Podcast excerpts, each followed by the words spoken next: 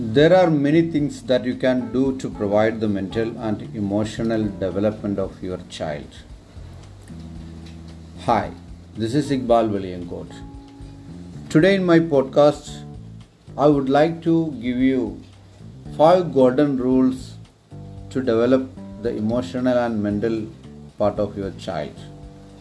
Number one, reading to your child. Reading will help your child to learn new vocabulary, to inculcate listening, cap, uh, listening capacity,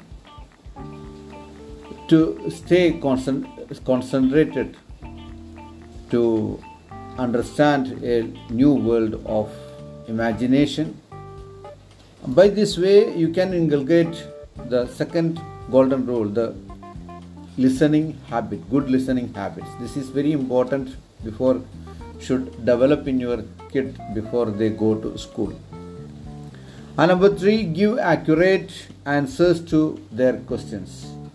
As they go through this reading practice, it will bring them a lot of curious, curious questions into their mind.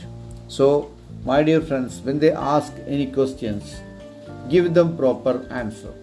Don't mock them. Don't uh, give them funny replies. This is a very important part of uh, early childhood development.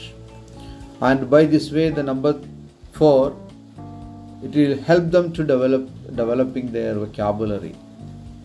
A child required minimum 2300 words before they entering into the first grade. So by all these activity, their vocabulary will increase. And finally, the number five, encouraging uh, their creativity and develop a responsibility in their life. Provide them tools to develop their creativity and help them to be responsible from a early childhood.